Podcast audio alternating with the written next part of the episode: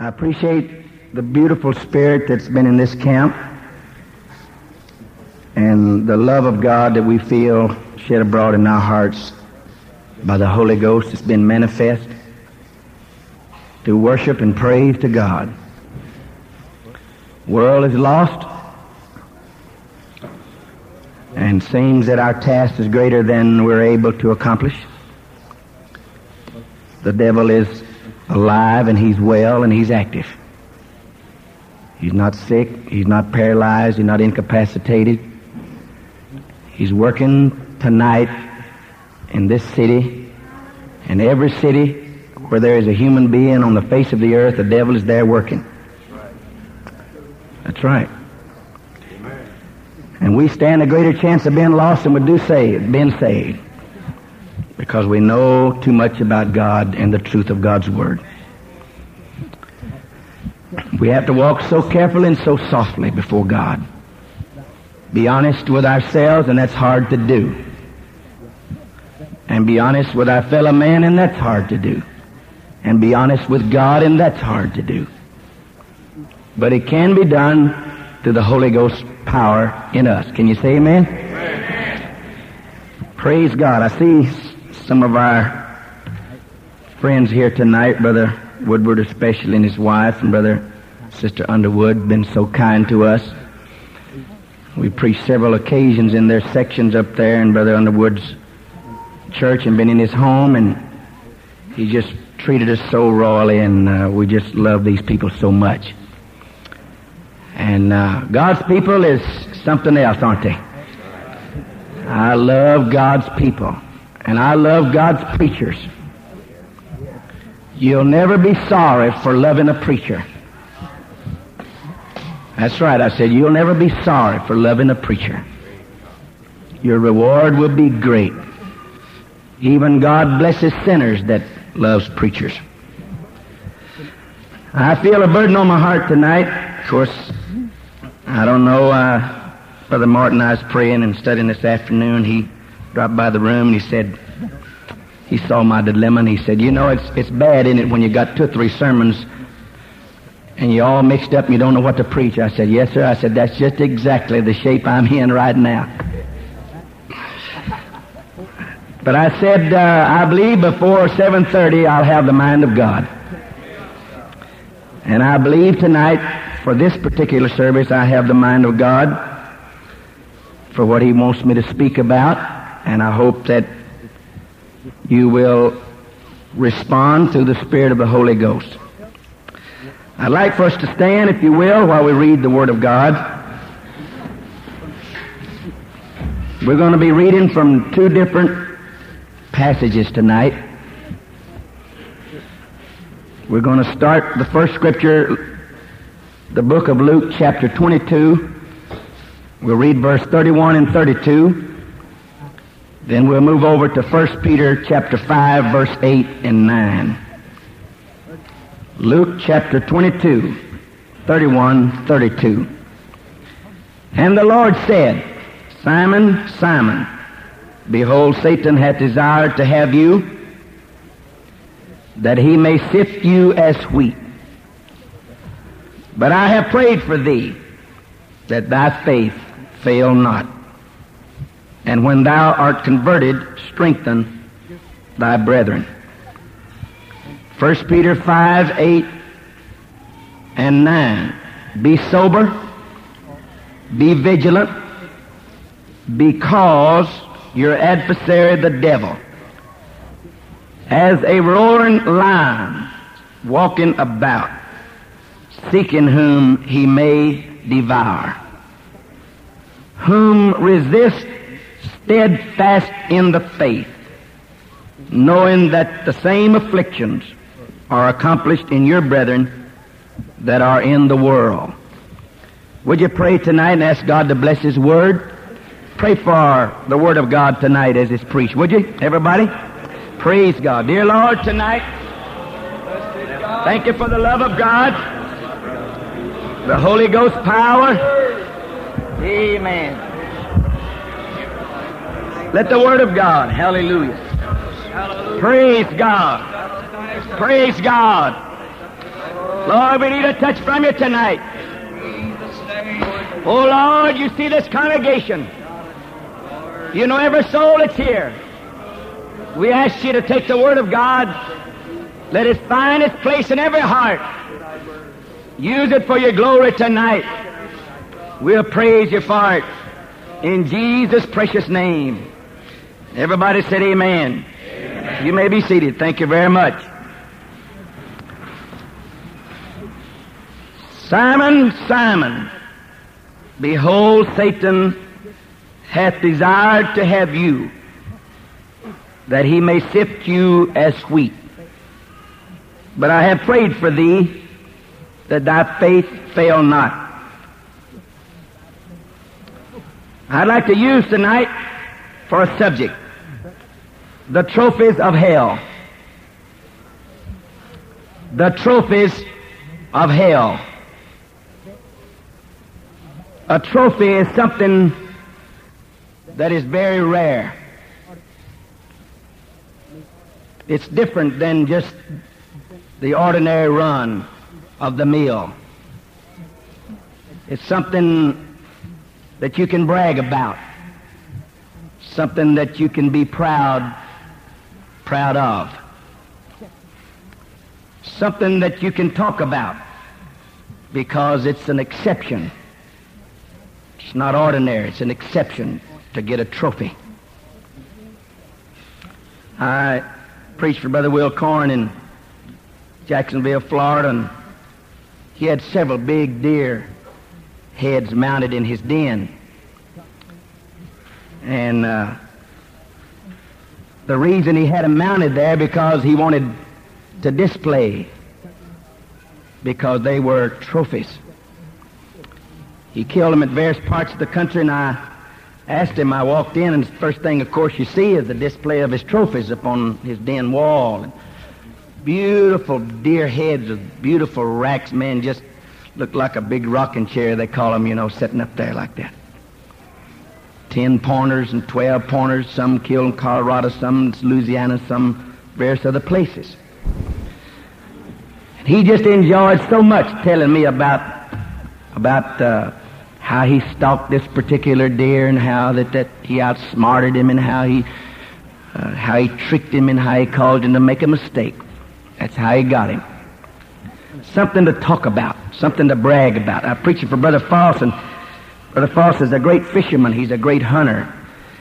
He has a cabin on the lake Livingston there in Houston, and he took me out there one night after church to spend the night and was going to fish the next morning at daylight just for a little while. And and on his walls, all over his walls in that cabin, he's got different kinds of things, deer heads and big black bass that, that weighs nine and ten, twelve pounds, and crappie, white perch that weighs three pounds and more. A three pound, pound or four pound crappie is a big crappie if you don't know nothing about crappie. Right. It's a trophy. And, uh, oh, he enjoyed so much telling me how he caught how he caught these fish and how he worked that bass and how he tricked him into taking that lure and how he come out of that water and how he done this and tried to shake it loose and back down in the water he went and how he worked him and and worked him and worked him until he got him in that boat. And boy he was so proud. He held him up put him on the scale. I've got me a trophy. I've got me a trophy. Something that's that just every man don't get every day he goes fishing. It's a little different. It's a rare thing, something that's that you're proud of. You can talk about it, you can brag about it, you can display it, you can show it off. Trophies. To get a trophy, you have to outsmart the animal or the species that you're seeking after. Got to outsmart him. They know dumb bunny. A trophy, you get a trophy. He's not a dumb thing, just goes out there. Black bass, a big trophy, black bass, not dumb. He's not going to go out there and open his mouth trying to find somebody to hook him. No. That's right. Mm, he's smart. Yeah, he's plenty smart. And that, that old big buck he, in that woods, that 10 and 12 pointer, where you think he got them 10 or 12 points. He didn't get it by just stalking out there in the broad open daylight like an old ignorant doe or cow, let somebody shoot him. No, sir. He's smart. He's plenty smart. So you, if you ever hang on to a trophy, whether it be whatever species it might be, you're going to have to be smart to catch it. So a trophy, in order to get a trophy, you have to be smart. You have to outsmart them. You have to out trick them. You have to trick them into uh, a certain position. That's right. You got to trick them in. You know, like like we uh, on the deer stand, we feed them. You know, we try to we try to trick that old buck. We'll put we'll put the stand out there. and We'll put a feeder out there with corn in it. But he ain't too dumb. He ain't too dumb. You just go ahead, put it out there, and you'll hardly ever you, you hardly ever see a trophy. You got to there's some way or another you got to trick him in to come into where that corn is. He's not just going to walk out there. There's got to be a lot of cover there. He's got to be, that cover can't be just sitting out here by itself where he's got to cross into open spot to get to that where that corn is. It's got to be woods all the way through there. There's got to be a path. There's got to be some, got to be the thickest spot. Ways you got to learn to trick him. And so, to get a trophy, you have to out trick him. You have to trick him. You have to uh, cause him to make a mistake. And there are there is a season in the run of the white-tailed deer that he has his mind on other things. And he's gullible and he makes mistakes. But during deer season, he's smart.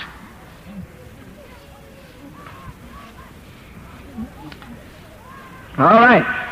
Now, listen to me tonight. There has to be a lot of time and money spent in getting a trophy. A Lot of time. I spent a lot of time and I spent a lot of money and I still hadn't got a trophy. That's right. One of the boys on our deer lease last year he killed a big ten point. Boy, when he brought that thing back, whew, I wished I could have killed that. Man, that's something. That was a trophy. That thing had a spread out there, and, and uh, the base of those horns was big, and the deer was huge. The only trophy out of all of the season with eight hunters on that, on that plot of land. He was the only one that killed a trophy. We all spent our money. We all spent our time. We killed deer, but we didn't kill a trophy. Oh, you go out there and kill a yearling deer. You ain't got nothing to brag about. You, you actually, you're really ashamed to bring the thing back to camp. really, you are. And they give you a doe down there, you know, and if you don't kill nothing else in the season, well, you just, you just hate a hunter. He just hates to kill a doe and come wagging a doe back up there. Doe is a dumb. Anybody can kill a doe deer. They just walk out there. But oh, friend of mine, when you get a 10 pointer and a 14 pointer, I seen one deer that was a 26 pointer one time, and, and I heard men talk about it for year after year after year after year, how they tried to trick that deer. They got a glimpse of him. They run him with dogs. They set up ambushes. They done everything under the sun to try to get that deer. Finally, they caused him to make a mistake. And he made one mistake when he did. He got a 30-06 between his ribs. But he made one mistake, but it took a lot of time to cause him to make that one mistake and a lot of effort was exerted to get that deer. But he was a trophy friend of mine, and when they brought that thing down through that town, uh, that little old town where I live, a 26 pointer, can you imagine? He had horns everywhere, and that thing just stood out there, and when he walked down through town, I mean, drove down through town, a blowing his horn with that deer up there, the whole town turned out. People come out, on, out of the businesses, and, and I, I was in a barber shop there getting a haircut, and men, they looked out there, and all all of us just, I got out the thing with my, with my thing on around here. And we all went out in, in the front and looked at that deer, and everybody was a bragging and a talking. Man, that was a trophy. Yeah. But he had a story to tell behind how he killed that deer. So there's a lot of time, effort spent in obtaining the trophy. And then uh, when you finally get a trophy, you have it mounted and you place it in a place or a showcase or in a place where it can be shown off, where everybody can see it. And then, after you display it, then you're going to talk about it. And you start bragging about it. And you start telling how that you proceeded to kill that deer. You deer hunters, you ever come back to camp? Man, that guy killed that trophy last year. We had to listen for 30 minutes tell us how. How he saw that deer and he waited for that deer and he this and his heart was a pounding and he done this and that and so and we listened to his tale for 30 minutes to tell us how he got that trophy. And we enjoyed it so much hearing him talk about it. Trophies are not dumb. They're very smart. You have to study the life, the nature, and the habitat of a trophy before you're ever going to get him. You got to know the deer. You got to get inside of his head. You got to outthink him. You got to know his how he lives. You got to know where he how he travels. You got to know the wind directions and how he manipulates through the woods in the directions of the wind. You got to know all about your trophy. You got to know all about him. You got to know his habits. You got to know his life. You got to know his nature. You got to study him. You got to you got to outwit him. You got to know how to outthink him. You got to know how to outsmart him. Hallelujah. And then when you do that, you got something you can brag about. I want to talk about tonight the trophies of hell.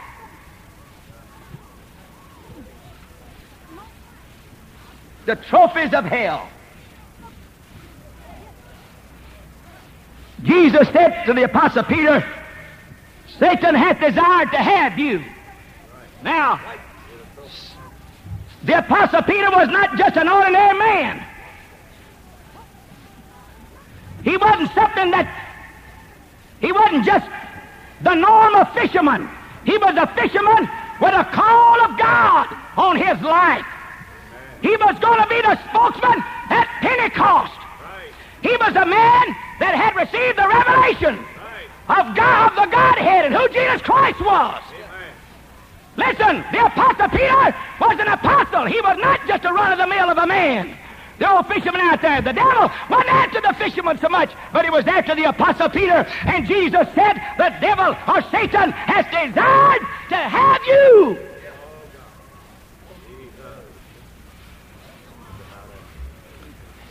Because he's a master trophy hunter. He's a master trophy hunter. The devil is a master trophy hunter. He hunts trophies, my friend. Yes, he does. Yes, he does. The devil is cunning. A hunter that's a trophy hunter, he's got to be cunning. The devil is cunning. The devil is smart. The devil is determined. The devil will not back up from any effort or any expense or anything else in order to, to get a trophy to hang or to put in his showcase, in his showroom, in the pits of hell. No, sir, friend.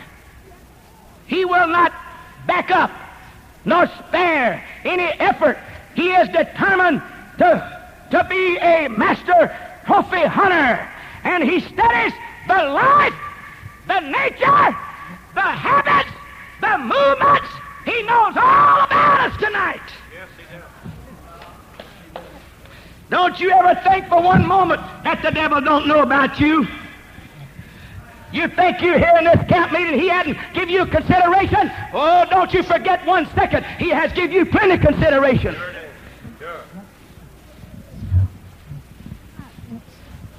Uh huh. Preachers are prime trophies for the devil. Boy, if he can get a preacher, Brother Price, a pew, he's got a trophy because a preacher is not just an ordinary man. Now, it's a lot of saints that like to think they're ordinary men, but friend of mine, they're not ordinary men, and you hear me. They're trophies. I want to show you what a preacher is according to the Bible. The Bible says that a preacher is a direct gift from God to the church and to the world. According to Ephesians 4 11 and 12, They are gifts of God, the gifts of the ministry. It's a gift. And when God, He calls a preacher and ordains that preacher and, and glorifies that preacher, not in the sense that, that you might think that I'm talking about, but in a sense that his body, his life would bring glory to God. He is a gift to this world, for it is through the preaching of the Word of God that God chose to save this world that's lost without God in sin. Oh, yes, sir. So a preacher is the direct gift of God to the church and to the world. A preacher is a chosen vessel of God to accomplish God's redemptive purpose in this earth.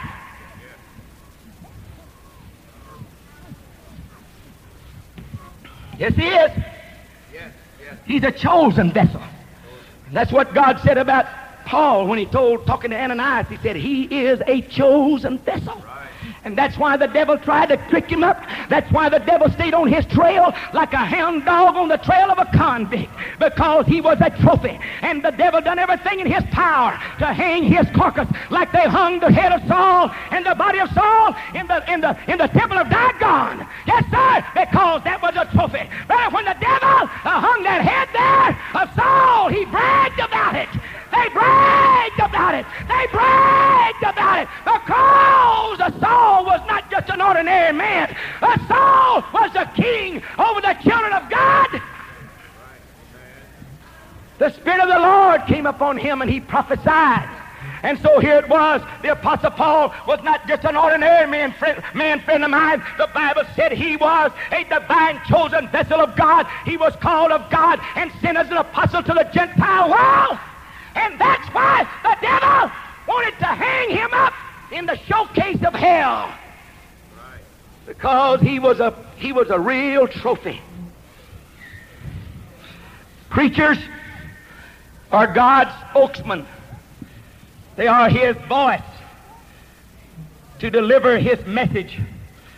Luke 10 16 said that when Jesus sent him out, the 70 said, If they hear you, they're hearing me. If they don't hear you, they're not hearing me. If they don't hear me, they're not hearing him that sent me. The next verse said, He that despises you despises me. Him that despises me despises him that sent me. So the preacher is a messenger from God concerning the plan of salvation for a lost and dying world. A preacher is raised up by God to be a deliverer of those who are in bondage. A preacher is a watchman that sits on the wall to give a warning when the enemy comes in. The preacher is a shepherd. Yes, he is. He's a shepherd. And God honors his responsibility to protect the sheep, to feed the sheep, and to shelter them, and to lead them into green pastures and beside still waters. So when the devil gets a preacher, he hadn't got just an ordinary run of the mill kind of a man. He's got a real trophy. And I said a while ago, Mark 9 and 41 talks about it, that God blesses people that loves preachers. Yes, he does. Yes, he does. He'll bless a sinner that'll love a preacher. A preacher that falls and is brought down by the evil devices of the devil becomes a trophy of hell. Judas became one of the greatest trophies of Satan because there was one, only one like him. Only one was going to betray the Son of God. Only one was going to betray Jesus. And here's the warning. Jesus gave us this warning here when he talked to the Apostle Peter about how the devil desires to have us. He desires to have you. He desires to have every one of us tonight. That's preachers, preachers' wives, saint of God, whoever you are. Before the message over tonight, I want to show you where God lets us know that the devil is like a roaring lion. He's smart. He's smart. Yes, he is. And he seeks to have every last one of us to put us, put us in his showcase as a trophy in hell. Yes, sir. Oh, God, help me not to submit to the powers of the devil. And that's why Paul wrote the letter down there and said, you better know something about the devices of the devil. You better know something about his tactics. You better get your head in this Bible. You better pray and seek God because he's on your trail, my friend. He's a stalking you right now because you are a trophy. Hallelujah to God. Amen, amen. Hallelujah to God. Judas, he was an apostle. An apostle was not just an ordinary man. No, sir. Apostle was a man that was, was destined to be the foundation of the church that was going to be presented in this world on the day of Pentecost. Oh, but you see, there's there, there, there's was the devil. He was the he's the master trophy hunter. And this is a warning to you and I that, that the devil finally tricked old Judas in and tricked him up, up through the love of money. He's got baits, my friend. He's got lures out there. He's got trickery. He's got man deception. Amen. He's got ways that he can outsmart us cause us to be manipulated right into a certain little position. And he's, he's right there ready yes. to add another trophy yes. to the showcase in hell. Yes, sir. Judas, through the love of money, became a trophy of hell. Only apostle. That's why the devil spent so much time after him, because he was the only man that would ever have the responsibility to protect the wholeness of the body of Jesus Christ. He carried the bag. He was the one responsible for betraying him. He was the one responsible for, for, for cheating and, and for uh, treachery and for undermining and leading the mob to where Jesus was. Oh God, I pray tonight that I will never become a tool in the hand of the deceptive devices of the devil that would put me in a position to the love of money or to the love of anything else that I would become a trophy of hell. Oh God, tonight, preacher, you better get your mind off of money. You better get your mind on God. You better get your mind on praying. You better get your mind on revival. You better get your mind on saving souls instead of so much of making so much money.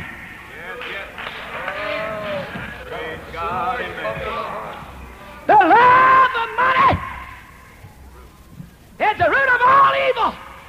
And the devil, he uses the method of the love of money to add trophies to his showcase of hell. And the story, the reason that he put it in the Bible, the reason that, that the illustration is here about Judas is to give us a warning. And Satan, I know tonight, don't you know how many times and about how many hours has he spent uh, bragging to his demons how he tricked old Judas up and outsmarted him and outthought him and, and, and got him in a position that, to trick him up and to cause him to lose his soul and to cause him to commit suicide and to cause him to betray the Lord. Oh, yes, sir. Don't you know he's, he's bragged about Judas? Oh, he's a prize, a trophy of hell tonight because nobody else opportunity to betray the Lamb of God that came to take away the sins of the world. He's a rare jewel, Brother Martin. He's a rare trophy. He's a rare man. A man that would betray the Son of God and be tricked up by the devil is a rare trophy. He's a real trophy. He's a real trophy. And Satan is a laughing with all of his demonical spirits. Said, boy, look at this. He is something else. Man, he is a he is a rare jewel. He he and there underneath the, underneath the trophy, you know, is always a little, a little plaque to identify the date and give some of the details about how that you got that trophy. And I imagine under placards of the trophy of Judas tonight in hell. I wonder what the devil has got written down there. The love of money. I tricked him to the love of money. I tricked him up to the love of money. Oh God, take away the love of the world out of our heart and give us a burden to stay true to the Word of God. Yes, sir. Oh, God, he's a rare thing. He's a real trophy for hell tonight. And the devil is a bragging on him. Boy, I got me a real one this time. I got one of the original 12 apostles.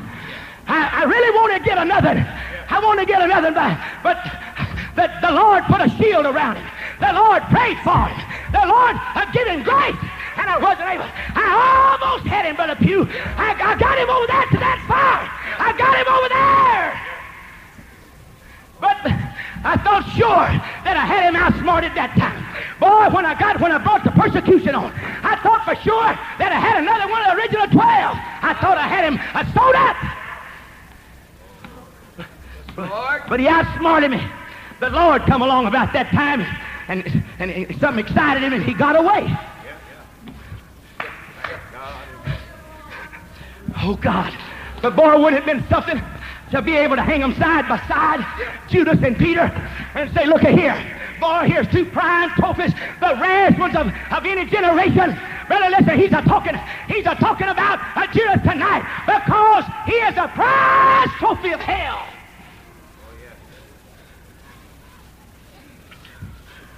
Yes, he is.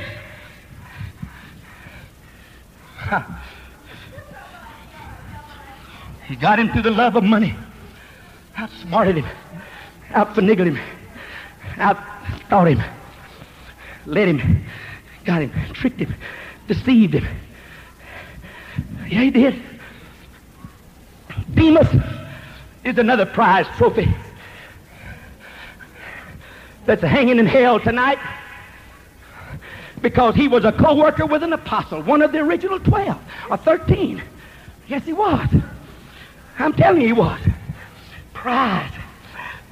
Don't you know when he passes by and old devil when he's reviewing all of his reviewing all of his trophies and he's he's a telling his demons and I, I look here, here's here's another one over here. I want to show you him.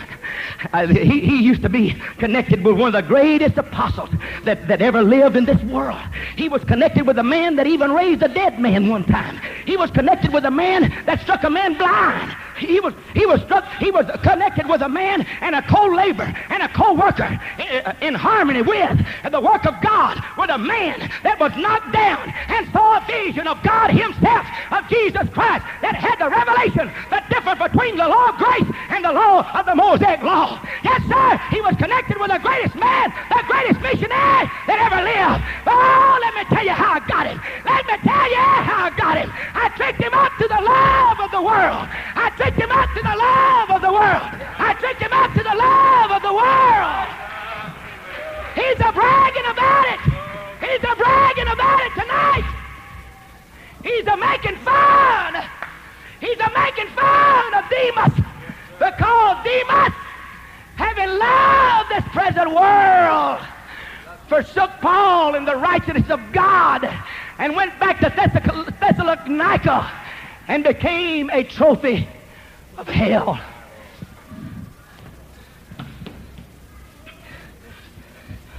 Love of the world. Love of the world. Love not the world. Jesus tried to tell us, love not the world, These are the things that are in the world. Or if you love the world, the love of the Father's not in you. Dear God, we gotta love Jesus. We gotta love God. We gotta love holiness. We gotta love the Bible. We gotta love that which is right. Not the world. I said not the world. That's not what God wants me to love. He wants me to love Him. He said, Love me with all of your heart, all of your mind, all of your soul, and all of your strength. Love not the world, neither the things that are in the world, because there's nothing in the world but the lust of the flesh, the lust of the eye, and the pride of life. These things are of the world.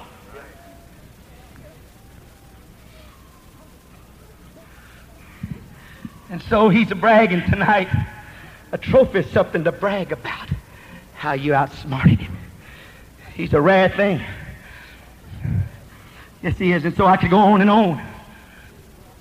Others, such as Samson, is on display in hell tonight. He was a deliverer. He was not just an ordinary man. Samson was a real trophy. He's an Old Testament saint trophy. Yes, he is. He hangs up there with the, with the rare kills of Satan of the Old Testament trophies. A man that took the gates of Gaza on his shoulder post, gates and all, weighing over a thousand pounds, and walked out of there to the top of the hill and threw him back toward the city. Yeah. A man that was backed up in a corner one day, and God, the Philistines was on him, and God opened his eyes. He looked down and saw a jawbone of a donkey. And when, it, when the battle was over, the Spirit of God came upon that man and took him by the hand. And the Spirit of the Holy Ghost was, was all over him. And that thing began to to sling and hit and knock and kill. And he laid a thousand Philistines at his feet before it was all over. Praise God, he was not an ordinary man. He was a man upon whom the Spirit of God came and rested upon him and was born from his mother's womb but a few to become a deliverer. It never was the will of God for the Philistines to defeat the children of God. It never was the will of God. Uh, God raised up a deliverer. He raised up Samson. Yes, sir. He He ordained him to be a deliverer of the children of Israel. But oh God, there he is. He's a trophy in hell and never did accomplish the will of God in his life.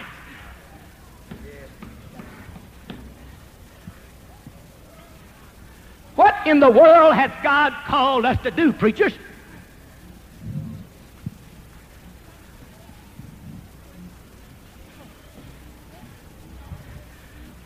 Is God going to get the full benefit out of my life?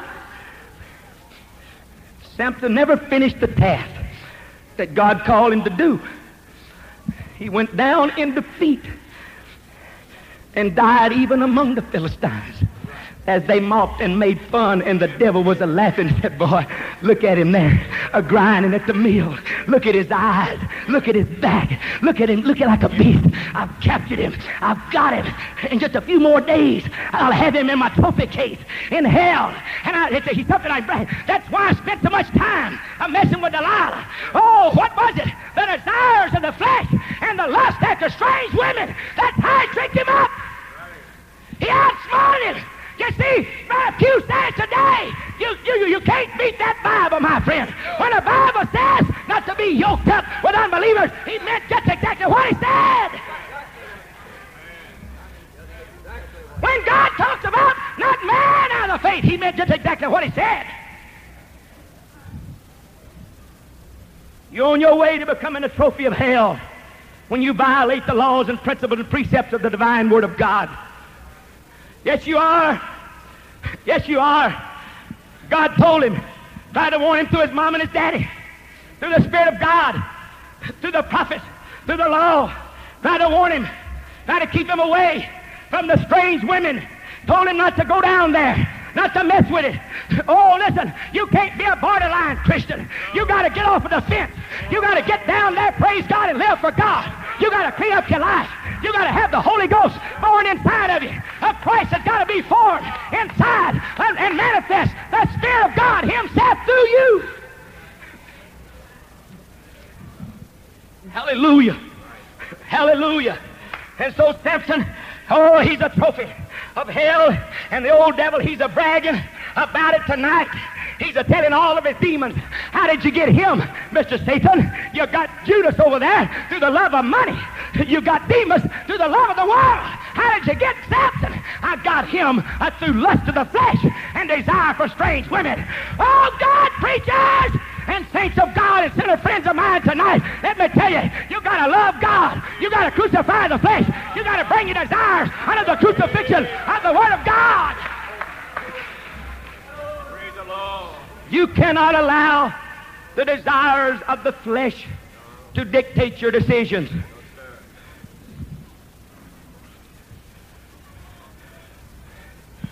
And so he brags tonight because he's added another trophy in the showroom of the trophies of hell. Faithful saints, soul winners, altar workers, intercessors, burden bearers, Sunday school teachers are trophies that Satan is seeking after. A burden bearer and an intercessor is not just an ordinary run of the mill type of saint. They are trophies. One that travails, one that intercedes, one that moans and groans in the prayer room, one that gets under burden, prays for her preacher, and asks God to strengthen her. That's a trophy. That's a trophy. She's a jewel. He's a jewel. The man that holds up the hands of the preacher, he's a trophy. He's a trophy. Oh, I've got some trophies, Brother Martin, in my church. I said I had some trophies in my church. The biggest part of them are not trophies. They not some of them worth the salt that goes in the bread. But I've got some trophies, and the devil works on them, and the devil tempts them, and the devil puts trouble on them, and the devil tries them, and the devil tempts them, and the devil does everything. Why? He don't want a church to have an intercessor. He don't want a church to have a burden bearer. He don't want a church to have a prayer warrior. He don't want a church to have a soul winner because those people are doing the will of God. They're reaching the lost. And God, help us tonight, oh preacher and church and sin friend of mine, let's pray that God will strengthen the trophies and not let the devil destroy them. I pray for my trophies. I said, I pray. The Apostle Peter, he was a trophy. And Jesus knew what he was, and he prayed for him. That his faith fail him not in trying circumstances.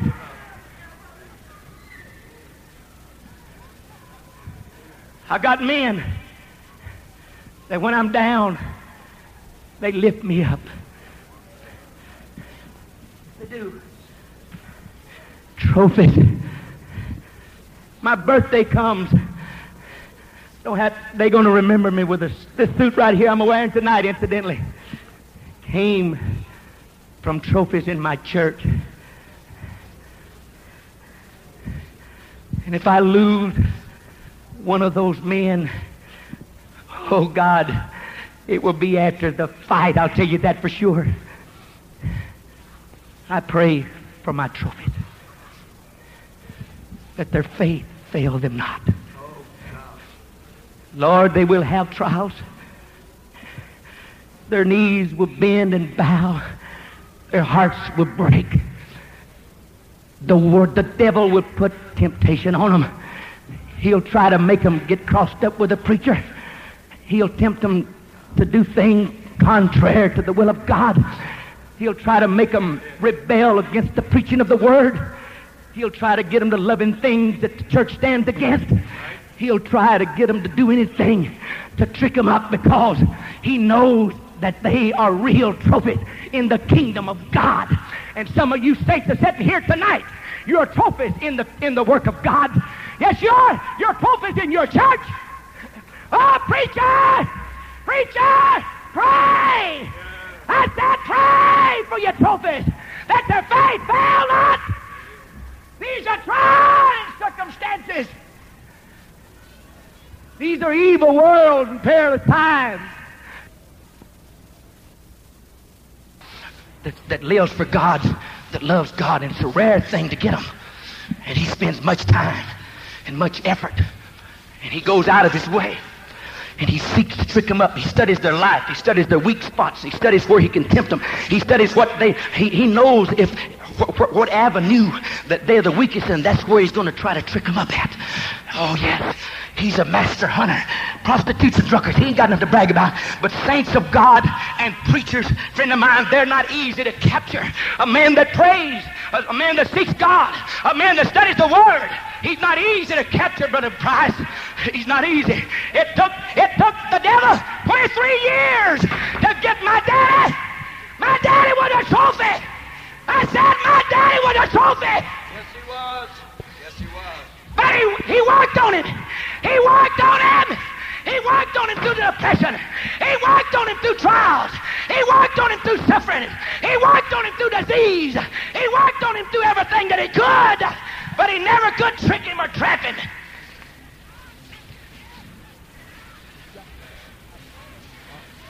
But on his 23rd year of stalking him, he tricked him up. He outsmarted him. He made him think that he could preach without praying.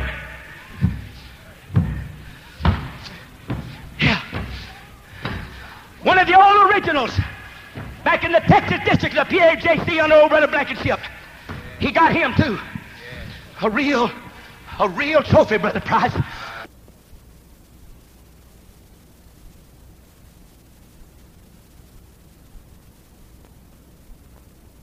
And one of that's something else. It's a rare thing to get a real child of God that's, that lives for God, that loves God, and it's a rare thing to get him. And he spends much time and much effort, and he goes out of his way. And he seeks to trick them up. He studies their life. He studies their weak spots. He studies where he can tempt them. He studies what they, he, he knows if, what, what avenue that they're the weakest in. That's where he's going to try to trick them up at. Oh, yes. He's a master hunter. Prostitutes and drunkards, he ain't got nothing to brag about. But saints of God and preachers, friend of mine, they're not easy to capture. A man that prays, a, a man that seeks God, a man that studies the Word, he's not easy to capture, Brother Price. He's not easy. It took, it took the devil 23 years to get my daddy. My daddy was a trophy. I said my daddy was a trophy. Yes, he was. Yes, he was. But he, he worked on it. He worked on him. Wickedness and imaginations of men's heart is evil continually. And the lust of the flesh and the pride of life and the lust of the eye is seeking to, to tempt and seeking uh, to cause divorces in our homes. But if you, oh, thank him for that beautiful le- lesson today. We need to listen to it. It's the truth of God. Oh, the devil is like a roaring lion. He's a, he's a perfect master trophy hunter. He's after our trophies the prostitute, the drunkard, the sinner. There ain't nothing for the devil to brag about. Hell is going to be full of them kind.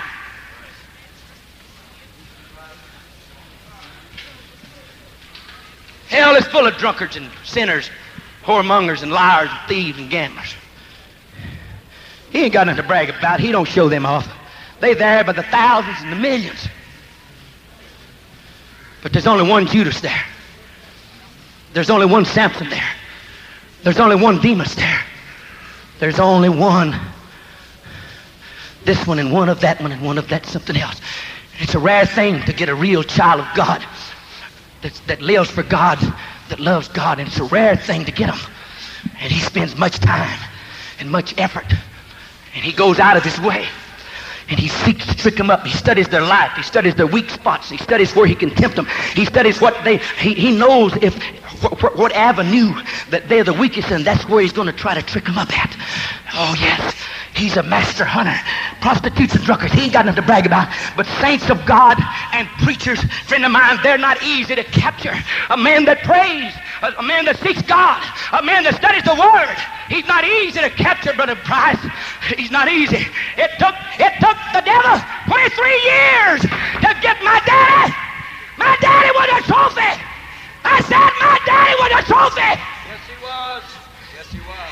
But he, he worked on him. He worked on him. He worked on him through depression. He worked on him through trials. He worked on him through suffering. He worked on him through disease. He worked on him through everything that he could. But he never could trick him or trap him.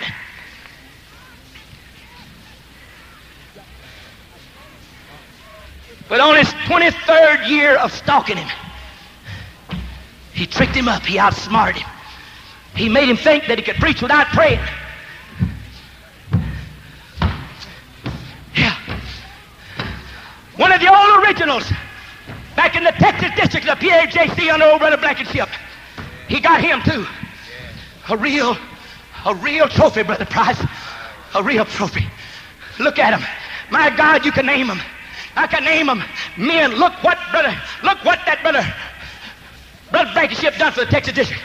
Man died, give himself, crucified himself, drove the miles organizing, get it together, set the preacher down, and preached to him by hours of drilling the doctrine of the oneness of God and holiness and divine healing into their brain and into their heart. But the devil, he wasn't going to give up. He's a master trophy hunter because Brother Blankenship was a trophy. Brother McNeely was a trophy. And he didn't stop till he got him. He outsmarted him. He outticked him. Oh, we're fools, preachers. If you think for one minute that you are smart the devil.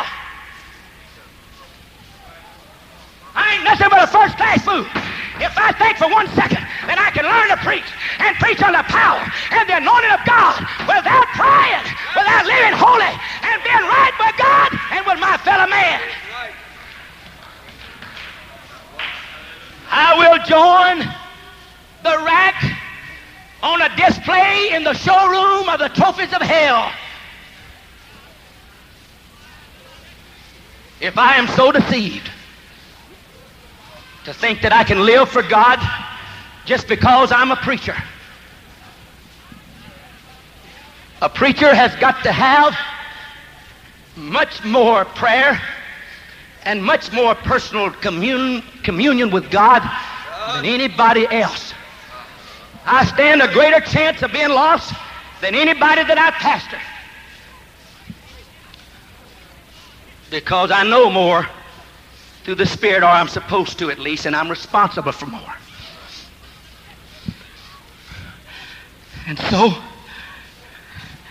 a real trophy is not easy to capture. It takes a long time 23 years to get my dad. He walked up behind the pulpit one night of his church, opened his Bible, and preached a sermon. After church, he pulled out a letter between the lids of the Bible and read it to the church, letter of resignation. He closed his Bible, walked out the church, and resigned. Moved mother and five kids away from the church. I was born in a Pentecostal home, never knew nothing but a Pentecostal church until I was 14 years of age. Never knew nothing but having a Pentecostal preacher for a daddy. And I can hear him right now in my mind's heart. Back behind our house, he had a, a little old grove wallered out there. I remember going down there as a kid. I could hear him crying out to God. When he would come home after two or three hours on his face before God, I remember slipping back through the woods, looking at the place where he knelt and prayed. The old log was slick where he'd hung over it stained it with tears, and the ground was all slick around there where he, his feet and his knees is worn in to the soil of the ground with a burden for souls and his family and his church.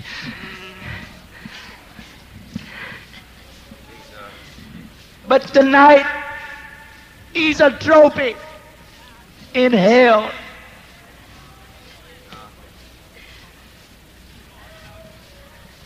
I don't know what part of that showroom of hell, what wall my daddy hangs on. But I looked him up in a beer joint one night to carry him his Christmas present. I never, I never, I never did neglect him, even though he left us. We scratched and we scrounged and we tried to finally made out alive, but barely existence. Mother had no education. She worked in a cafe. She cooked. She washed dishes, and we did the same. We milked cows for two dollars a week, six in the morning, six at night try to scratch a little money to get enough to eat. We pooled our money together to buy groceries. Daddy left and run off with another woman, the harlot of the town.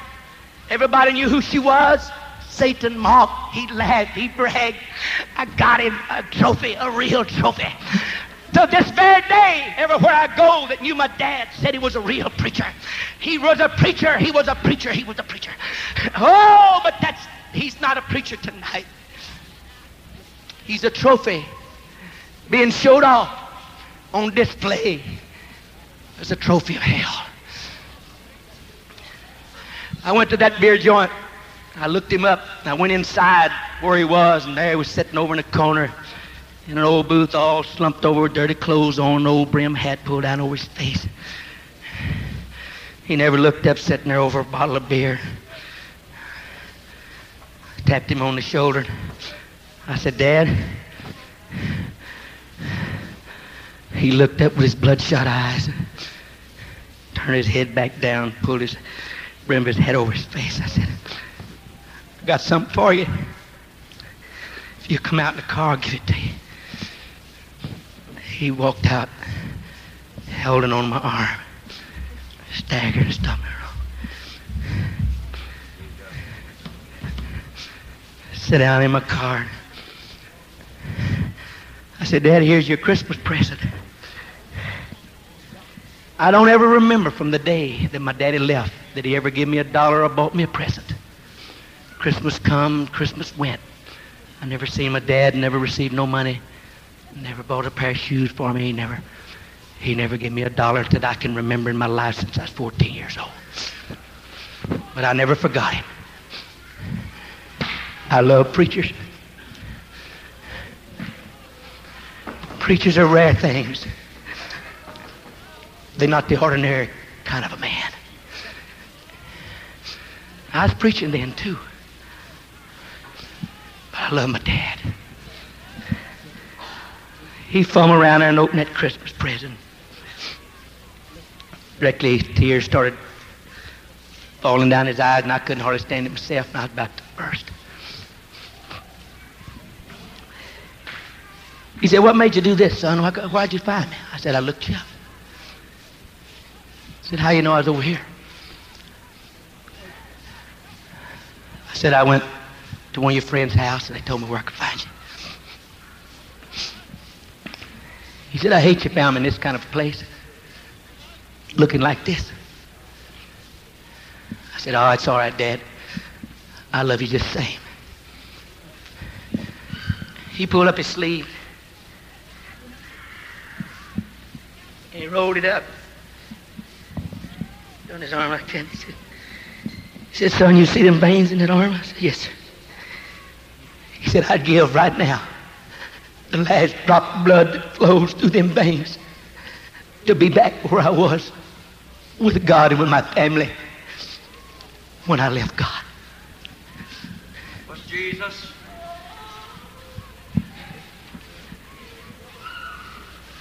But the devil found the lure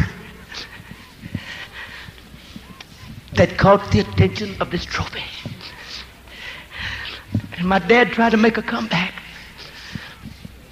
Two, three years later, in them old churches that he pastored.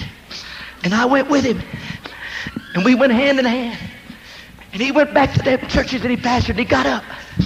And he confessed his sin. And he asked him to forgive him. And he, he told him he was sorry. That if any of them stumbled over his life, he would pray to God that he would not hold it to his charge. And he poured his heart out in confession to every one of them churches that he went to that knew him and for miles around Beaumont, Port Arthur, and Salesman, all up and down that part of the country. Church after church after church, he went back and confessed. And I thought, sure, oh God, he shook that lure loose for sure this time. The devil won't get him. Hallelujah. And I was so happy. But the devil had him. He had that lure in him until he come up. He tried to shake it, and that's what he was trying to do. He trying to shake it out of his mouth, and he was hooked to that thing. But but he would come and he fought. He went back down to the bottom like that bastard, and he'd fight trying to get loose of that lure. He'd come to my house and he'd weep and pray, and he'd try to shake that thing out of him. But, but the devil had him hooked and he had a tight line and he'd worked for a long time to get him and he wasn't fixing to let him go. He, he, he spent a lot of effort to get this trophy. There's a lot of bragging going to be for this. He's got kids and boys and three of them it's the preachers and, and I want to laugh and show him off in hell how that I tricked their old daddy up. Yes, sir. They'll never be what he was. Oh, friend of mine. And so he shook and he went and he, he tried to throw that lure out of his mouth, but the devil had him. He never could get loose from it. So finally he he played out. His strength was gone. And the fight left him. And the devil reeled him in. And they called me, mom called me one night about two o'clock in the morning said, son, hate to break the sad news to you, but said your daddy died suddenly with a heart attack tonight. I said, Mama, where was he at? They said he just left a beer joint and went home, and before he could get into bed, he dropped dead with a heart attack.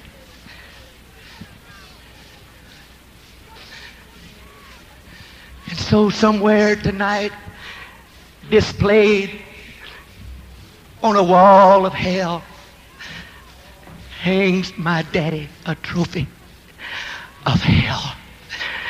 And Satan laughs and talks and brags about how he tricked a Pentecostal preacher up. Oh, God. That's why Paul said, Know the devices of the devil. And that's why Jesus said, Watch. Son, watch. Watch your heart. Watch your attitude. Watch your spirit. Watch your life. Watch your conduct. Watch your behavior. Watch what you say. Be careful where you go. The devils are watching you. He's a trying to figure you out. He's a studying you. He's a looking at you. He's a master trophy, honey. If you're doing anything for God, he's going to try to trick you up. He's going to try to outsmart you and outthink you. He's going to try to deceive you. He wants to add you to the list of the Pentecostal preachers of the 19th century that became great men of God, but yet they wound up and there's a trophy in hell. Oh, God, preacher, who's going to be next? I said, who's going to be next? That's going to be hung on the wall to be displayed as a trophy of hell. Now let me come to a close. And preachers, I got to say it from a burden. The devil is trying to trick us up. To all this television mess.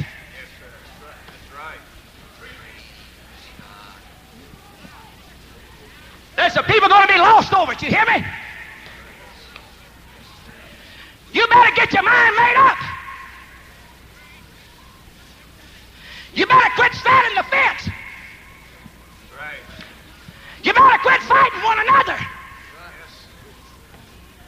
You better stand firm on the teaching of the Word of God. You know that thing is evil. That thing has brought more trouble into our homes, into our children, into our churches than any other thing in all of God's world that the devil's ever hashed out of hell. The devil wants to add some of us. He wants to, he wants to get us all crossed up and divided so we can get hatred in our heart and hate our brother and do everything to try to kill him and to stop him down if we don't agree with him one way or the other so he can hang our carcasses on the, on the showcases of the trophies of hell. But I'm going to tell you something. I, I don't. Somebody said, "How are you going to vote when you get to, to, the to the conference?" That's the same way I did in Kentucky. I voted against it, and I still voted against it in, in, in Fort Worth, and I vote against it in Indianapolis because I believe that I can see something through the Spirit of God and through the Holy Ghost that, that's going to bring problems and troubles and divisions and heartache and heartbreakings and going to add preachers and saints of God in their churches and their families and their children as trophies of hell.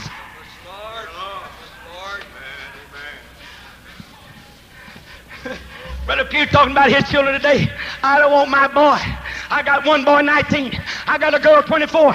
I don't want neither one of them well, hanging in hell as a trophy for the devil to brag about. No, sir, my friend. Oh, God, I don't want one of my face to hang in hell as a trophy. I don't want one of my men to hang in hell as a trophy for the devil to brag about how he tricked him up. The devil is trying to outsmart the United Pentecostal Church in this thing. And he's out thinking a lot of us.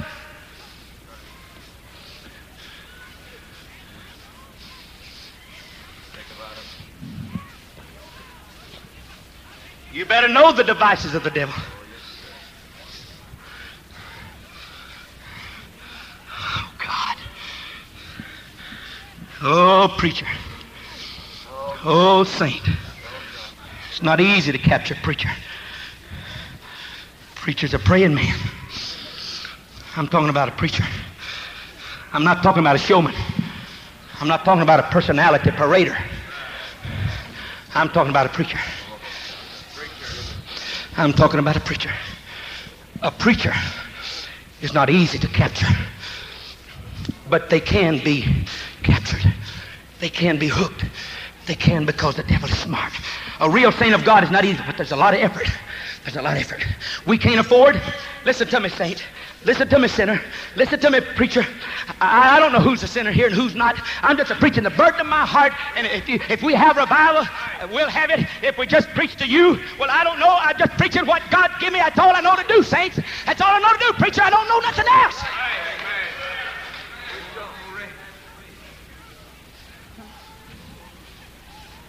I wanted to preach evangelism tonight. I couldn't preach it.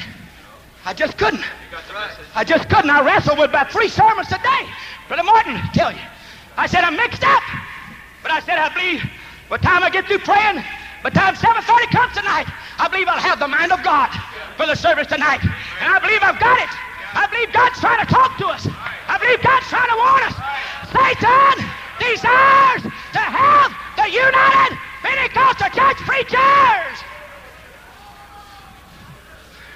But there's a prayer meeting going on in heaven tonight when Jesus looks down on the walls of the showroom of hell and he sees already some of his apostles and some of his great men of the Old Testament. And he looked down there and Jesus is praying, God, don't let the faith fail. God, don't let the faith fail. God, don't let the faith fail. God, don't let the faith fail in time of trouble and temptation and heartache. Jesus is a praying for every last one of you that's a child of God tonight, and preachers, especially Jesus, and the whole heavenly host is a praying for us tonight and saying, God, don't let the faith fail them in this hour. It's hard to preach like I'm a preaching when the heat gets on you. Because you want everybody to love you. And you want everybody to agree with you. But we're going to love one another whether we agree or not. Amen. You're my brother. You're my sister. You're like the little captain was on the March of Dimes poster. Carrying one boy carrying another on his back. Somebody asked him, said, Ain't he heavy? He said, No, he's not heavy. He said, He's my brother.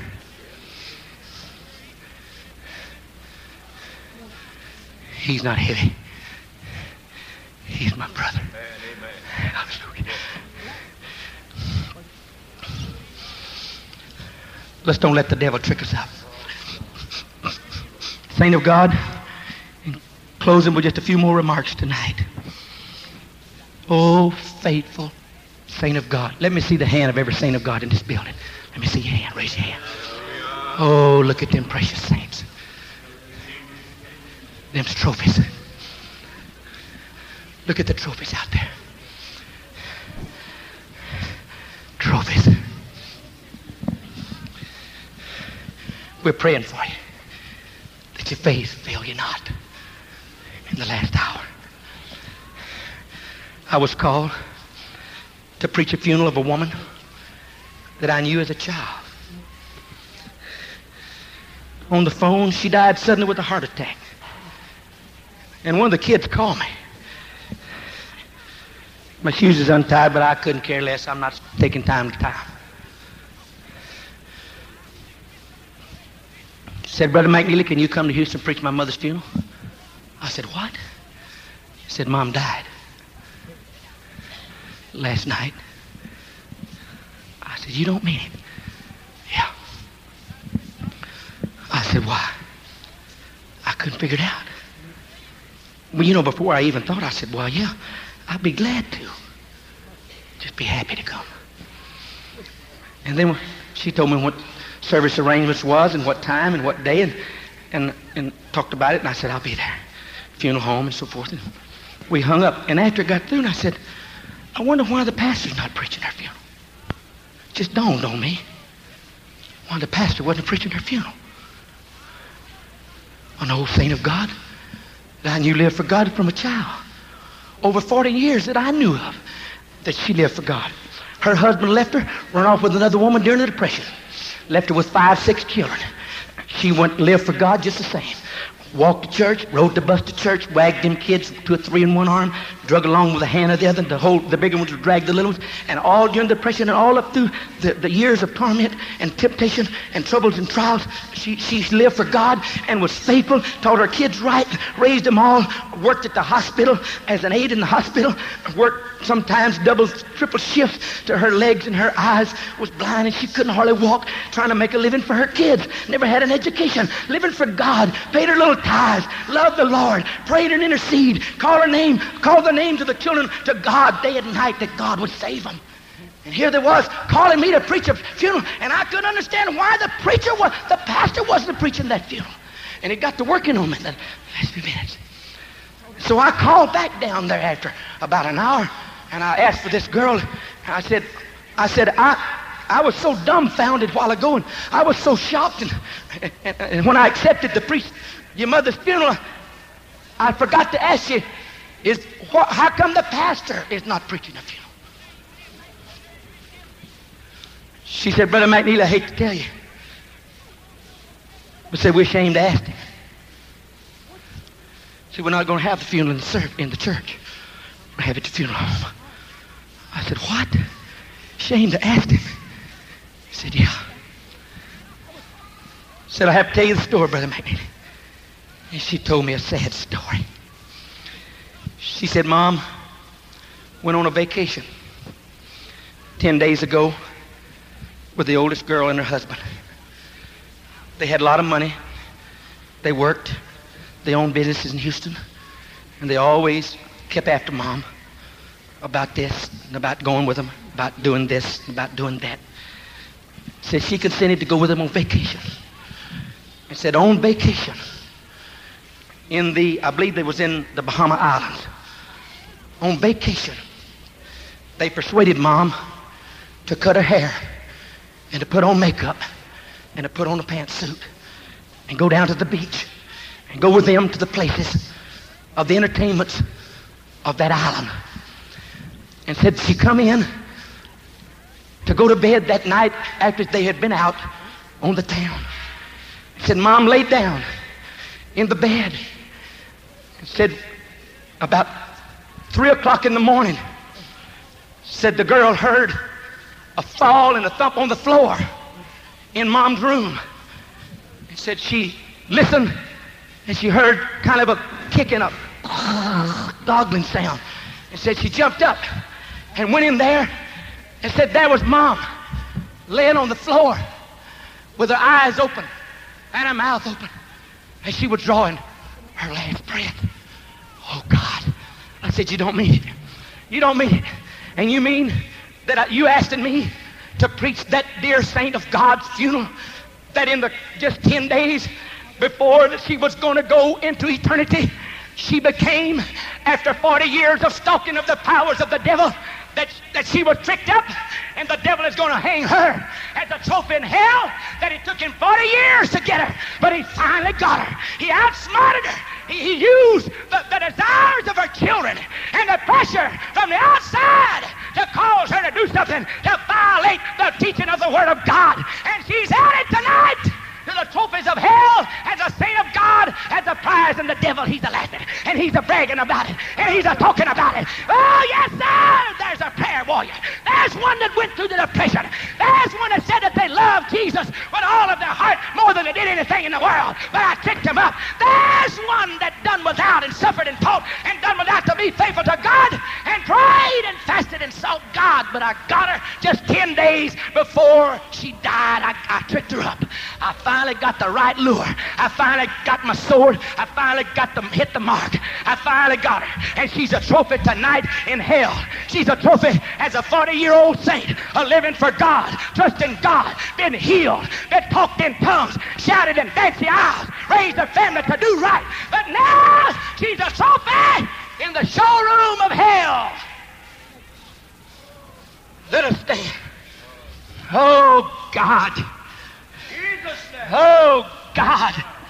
Oh, God. Preachers, saint of God, how close are you? How close are you, saint of God? To being outsmarted by the devil.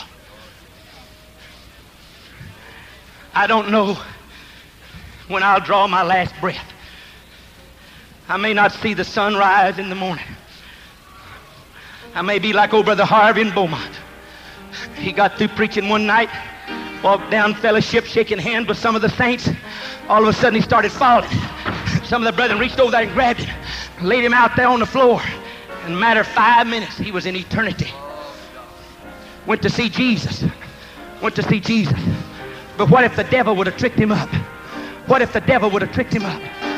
What if the devil was have tricked him up and he'd have been added to the Pentecostal preachers on somewhere on the wall as a trophy in hell tonight? Oh, God's saints, stay true. Know the devices of the devil. Pray and seek God. Get hold of the Lord.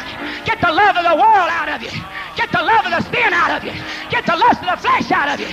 Crucify your desires. Bring yourself under subjection. Get the rebellion out of you. Get the resistance of God out of you. Put the love of God in your heart. Get the love. Get the love. Get the love. Get the love of God in your soul.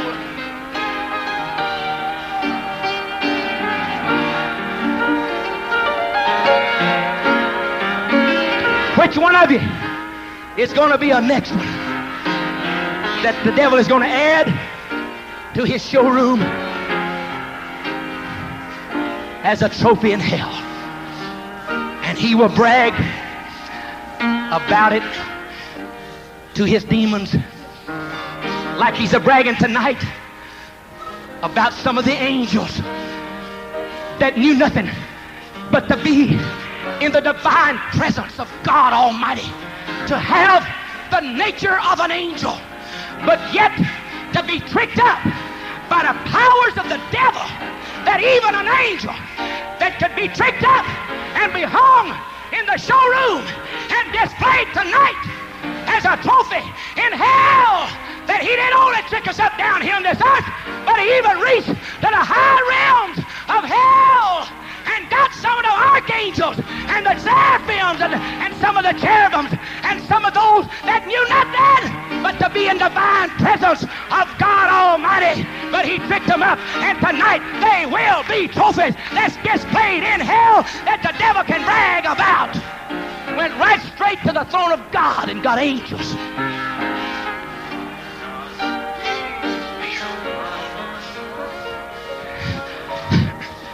How about it?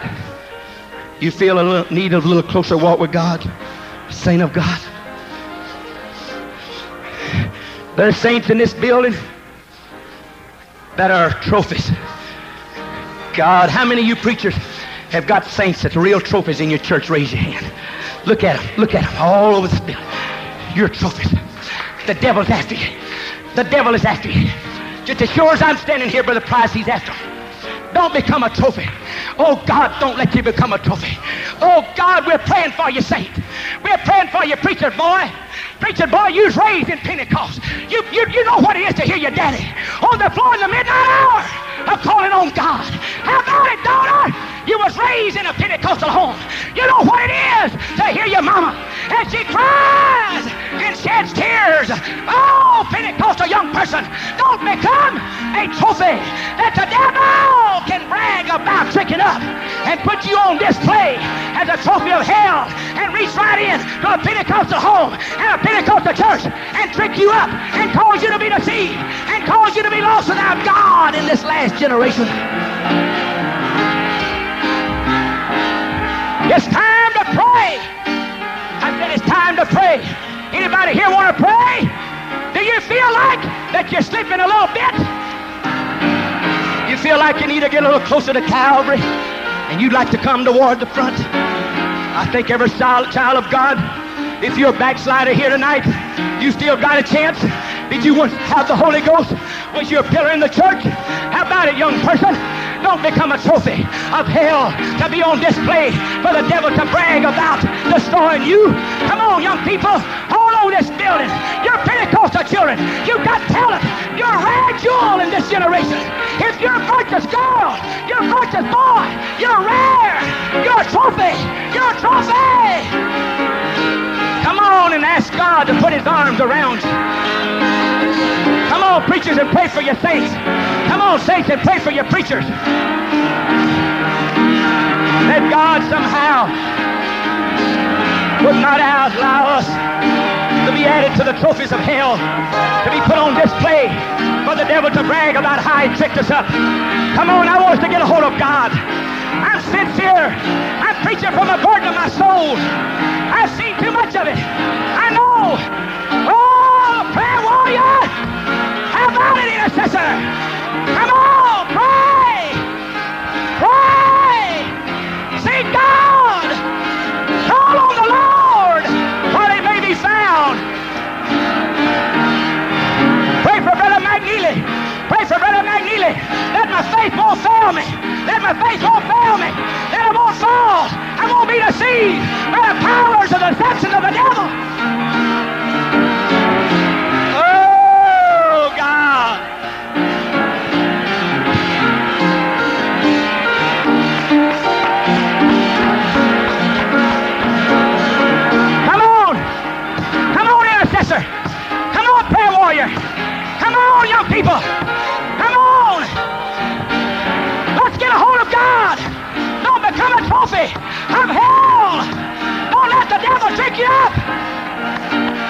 He desires to have you.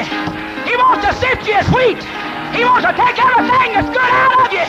Leave you nothing but washed out